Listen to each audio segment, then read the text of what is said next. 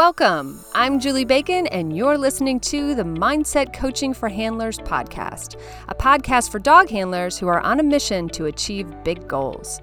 I will share lessons, insights, personal stories, and tools you can apply during your next show, trial, or test to help you strengthen your mental game and hopefully Q more consistently. So, if you are ready to improve your competitive mindset, get out of your own way, and connect with your dog like never before, then it's time to get comfy, bring an open mind, and work your mindset. Hey everyone, welcome back to the podcast. All right, this week we are going to talk about success. And of course, success is everybody's favorite topic. They everybody says they want to be successful. Everybody's always trying to be successful or measure someone else's success. Um, it comes up a lot in the work world or in the material world. Not necessarily a Madonna material world, if you're old enough for that reference, but um, you know, we're constantly, as a culture, maybe even trying to chase success. And of course, that comes to bear in sports and specifically in our sport, in the dog sports world. And we always are, you know, we want to be successful. And we'll say that sentence like it's nothing or like it's everything or like it's super meaningful. And really, the question.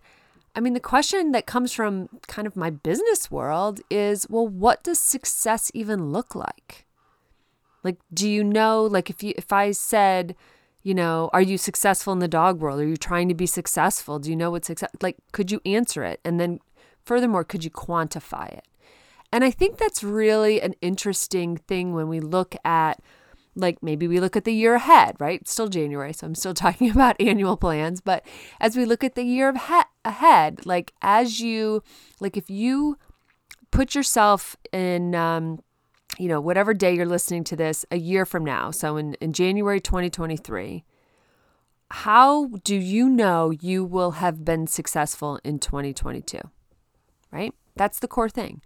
Uh, in business, whenever we embark on a project or we start to get lost in the weeds of said project and start to plan it, we stop and ask ourselves um, a couple of questions.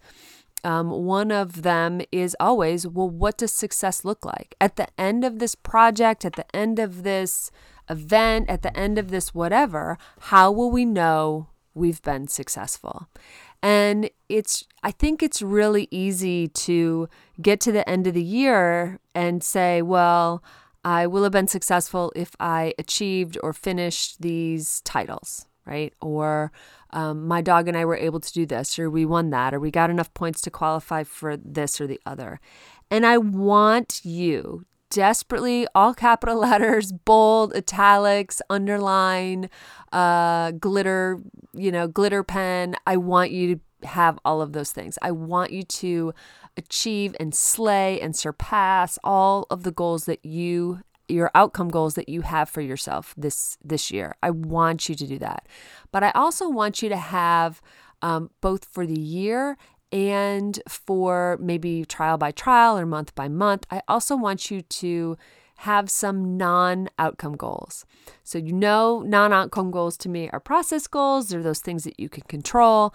But what was hitting me today is just sort of a different take on this. Like, you know, unless you really, you know, I've had my clients say to me, you know, I thought I understood what you meant by outcome and process goal.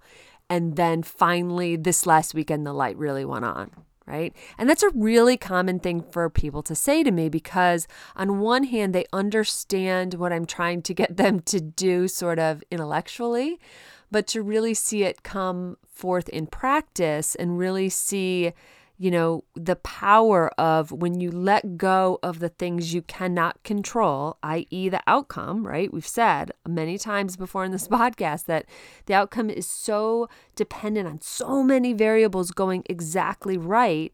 And we don't, we just don't control all of those variables. You know, we don't control the environment, we don't control the judge's call that day, we, you know, don't control the traffic or the weather or, you know, just a myriad of other things, right?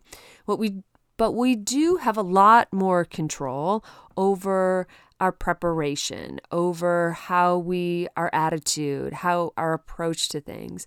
And even before that, in our preparation, like have we practiced? Have we prepared? Have we groomed? Have we done all the things that we feel that we need to do? And so when you step back and you say, well, how will I know I am successful this year?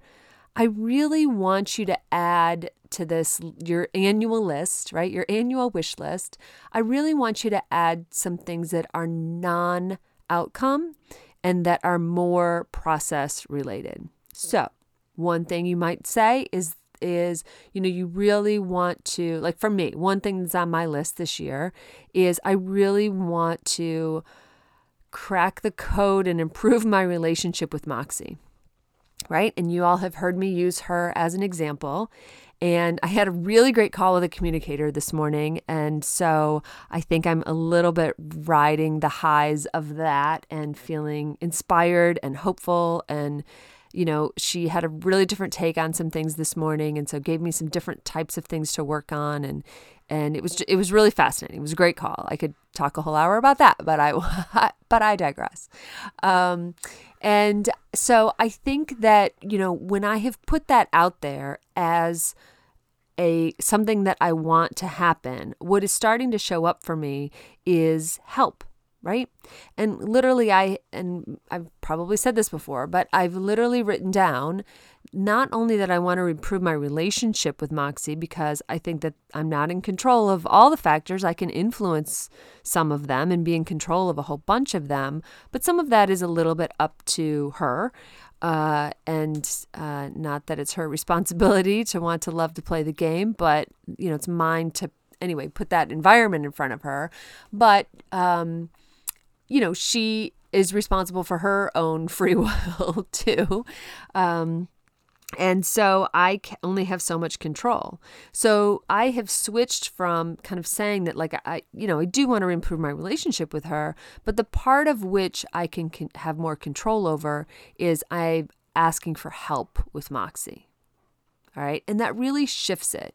So when we think of what does success look like for me and Moxie at the end of the year, it's almost an outcome goal to say that our relationship is is, you know, improved to the point that we are really clicking as a team in, you know, kind of that kind of deep team sort of flowy way but it's more of a process goal and one that I'm in full control of when I say that I really I want help with her because all of my RAS goes up, my my my spidey sense goes out. I'm always on the lookout for someone who could potentially help.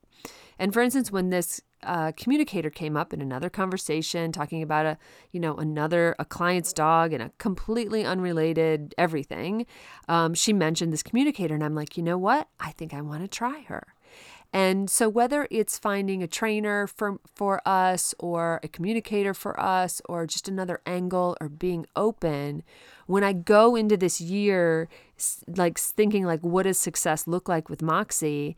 It's that we are surrounded with help and support. And that is something I feel more in control of because I can seek that out or I can be really open to um, what might come up for us. Okay. So that feels like a little dramatic. Like as I finish that example, I feel a little dramatic, and I'm not trying to be dramatic. Um, it just is a is a really uh, you know in front of me sort of uh, conversation since I just had that communicator call. Um, but I think that when we look at what we look at it through the lens of what does success look like. Not only can we look at it from an annual approach, but we also start to ask ourselves questions about like the coming weekend or you know one of your quote big rocks, your big events for the year. Like what does success look like? You know, do you have to for instance get into the finals in order to have been successful? Or, you know, were you able to like have fun and really take it in? Right? Um, I know that when I, the last time I was at the Invitational, um, I did not really have any outcome goals. I just really wanted to enjoy the moment and really. Uh, it's kind of like what they say to you about your wedding like really be present and try to remember everything because it goes by so quickly and that's really how i felt you know i had a couple friends join me and i wanted this balance between running my dog and, and doing well and performing well and being really present and being really prepared. But I also wanted to like enjoy the weekend. You know, I wanted to enjoy and soak it up and you know really have that as one of my um, my goals right so i think when we look at it through that lens like what does success look like for a big event like in that case the invitational i didn't need to get in the finals to have it be successful right? I didn't need to win my Breeds medallion to have it be successful. Um, and so I think when we really, you know, sometimes using a different language than just kind of beating all of you over the head with outcome and process goals and hoping that you that light will come on for you someday um, i think another way to look at it is to really ask yourself um, whether it's by weekend or by day or by class uh, what does success look like how will you know you'll be successful after this this run, this class, this trial? And I think that it might evoke a different kind of response in your brain. It might make you look at it, you know, slightly differently. It might make you think, well, oh, well, actually, yeah, success is not just a Q. Success could actually be you know, a really great start line, say in agility, or, you know, I finally get my footwork right in my figure eight in obedience, or, um, you know, they, I don't know, we, we have a really good, really clear tells or communication in like ascent um, sport like scent work or barn hunt or something, right? They're, my dog is really clearly communicating to me, you know, kind of a thing. So I think that that could be a different lens for you to consider when you think about defining your um, your year, your next six months, um, or your weekend, or your next class, or even your next training session right? I would love for everybody to be, you know, I talk about being deliberate in our training and really wanting to, uh, you know, actually be a little more patient. You know, so many people, I'll ask them even even in the same vein, like, well, what do you want to be good at? Right? Like what's you know, because people come when they goals and they're struggling or they're, you know, they're they're up against a wall, they're trying to get out of their own way mentally, like we all are. And um, I'll say, well, what do you want to be good at? What do you want to be really good at? And they'll name like a sport. Right? Like, well, I really want to be good at agility, or I really want to be good at obedience, or I really just want to be like a, a calm handler. And those are really amazing goals. Um, but like to say you want to be good at a whole sport, that's kind of a lifetime goal, right? I mean, like, you know, I've been doing agility a while and there's just so much to master, you know? There's and then as soon as you think you've got the hang of something, you know, they, you know, you you find, get some new moves, some new handling skills, some new ways to training something, and there's a whole new set of things to learn or you just get a new dog who breaks all the rules, right? And and makes you learn and teach in a different way. So, I don't know that that being, quote, good at agility is a reasonable skill or goal to have. Instead, I would like to encourage you to be master a skill and really be more hyper focused on a skill and not perfect it because I think perfection is is can be scary and can um, immobilize really a lot of people by by thinking they have to be perfect. But to really focus on a skill. Like, what if you went to agility class this week and said, I am going to work on my blind crosses? Like, that's what I want to work on. I really want to work on good blinds. Or I want to be able to rear cross the weaves. Or I want to be able to, um, you know, blind cross the end of my contacts, or whatever, whatever. Mate, what is what is yours, right? Or in obedience, I really want to figure out my footwork in my figure eight, or in my my about turned or something like that. And I think that also getting down to this level and focusing on skills and thinking about like, well, how can I, again, through that lens of what does success look like? I think that we, when we focus on a skill level and we start to really um, again, I, I don't want to say perfect, but when we start to really get good at certain skills and we feel really comfortable with them, when we do that, we feel comfortable with them, we've put in the work, we've put in the preparation, we've practiced, then we start to get consistent in our execution. And we start to get consistent in our execution, we start to get more confident. We start to get more confident. We start to use them not just at home, those skills, but we we take them into the ring with us and we're confident enough to use them in the ring. They work a few times in the ring, we start to get confident in that. Once and that's really how we build confidence, right? We build confidence kind of one skill at a time, one execution, one successful execution of that skill at a time. Because truthfully, we don't get better because we focus on the things we do poorly. We get better when we build off of our strengths. And because we get more confident. And when we are more confident, we are more likely to try new things and to push ourselves and to believe in ourselves and believe that we can get better and that we can learn new skills and we have faith in ourselves to do that. So it's this wonderful run on sentence because it is this wonderful snowball effect that happens. And it all happened because we asked ourselves, what does success look like? Right? So we backed way up and we said, well, what does success look like?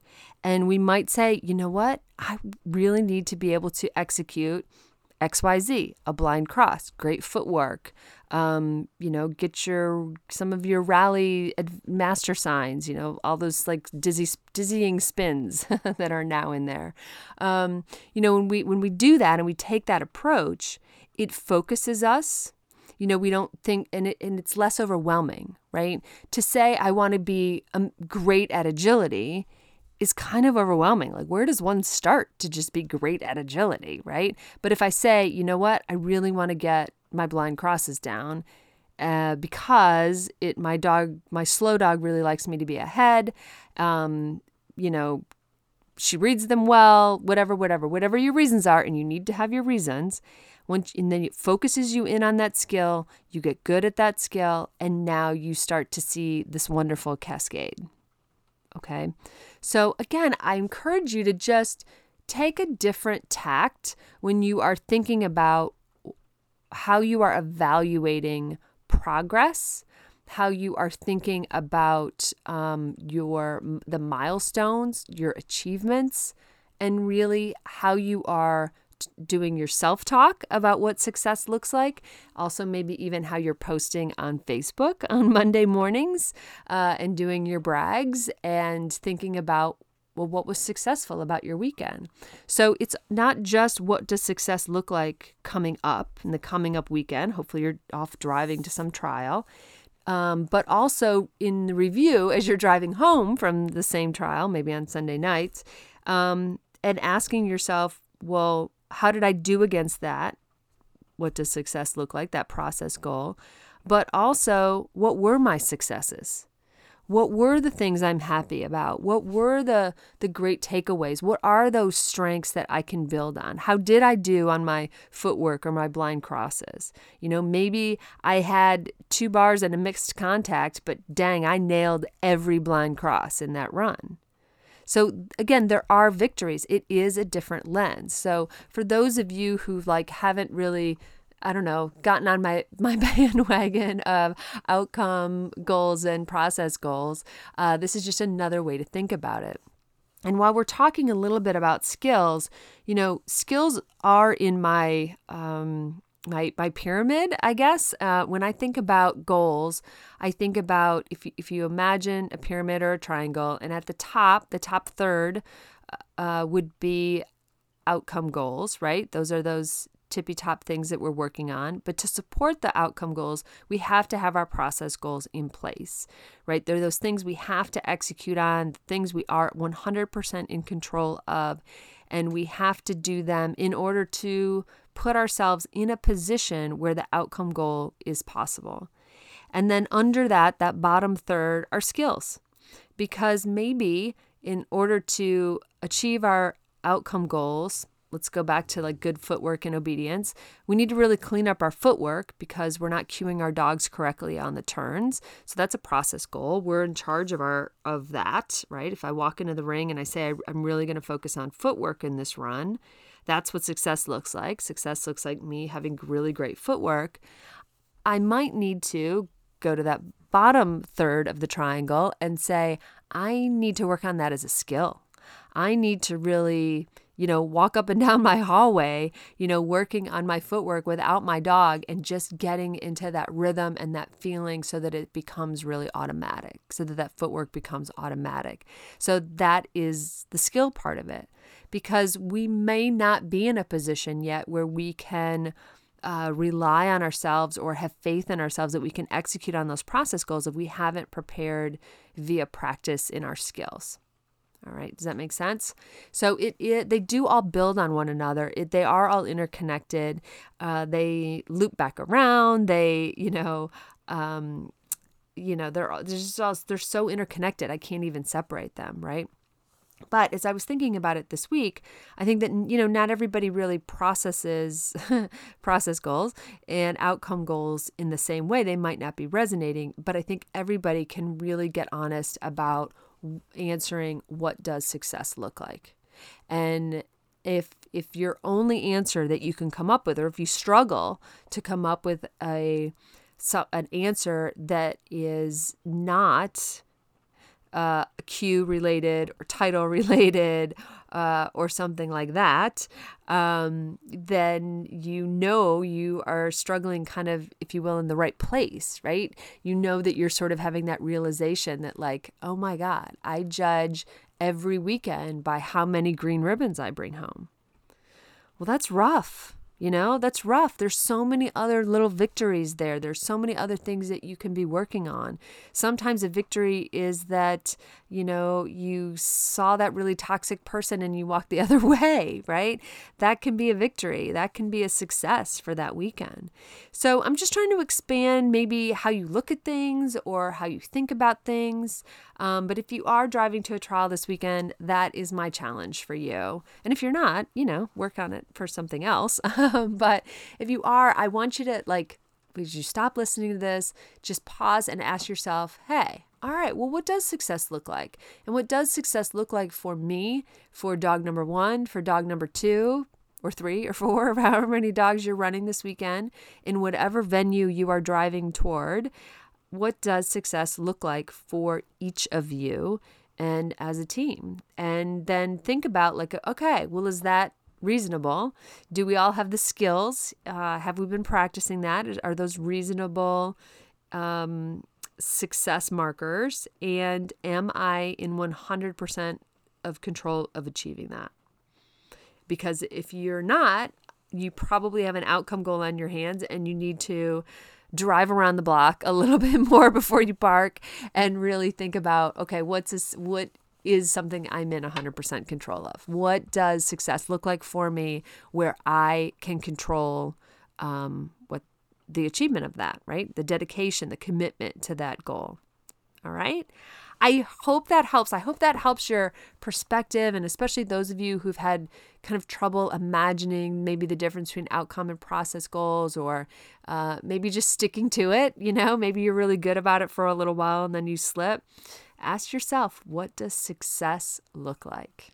Okay? All right, that's it for this week. And as always, I hope you have a fantastic week with your dogs. Until next time. Thanks so much for listening to the Mindset Coaching for Handlers podcast with me, Julie Bacon. I am so grateful for your precious time. I would love it if you found me on Instagram or Facebook at the Q Coach and let me know how it's going. I also offer a monthly membership that's perfect for ongoing support of your awesome goals. Check out theqcoach.com for details or just stop by and check out the blog and other free content. And finally, be sure to share, subscribe, and leave a review as it helps us podcasters tremendously. Plus, I know I get my best podcast recommendations from friends. Thanks and have a great week with your dogs.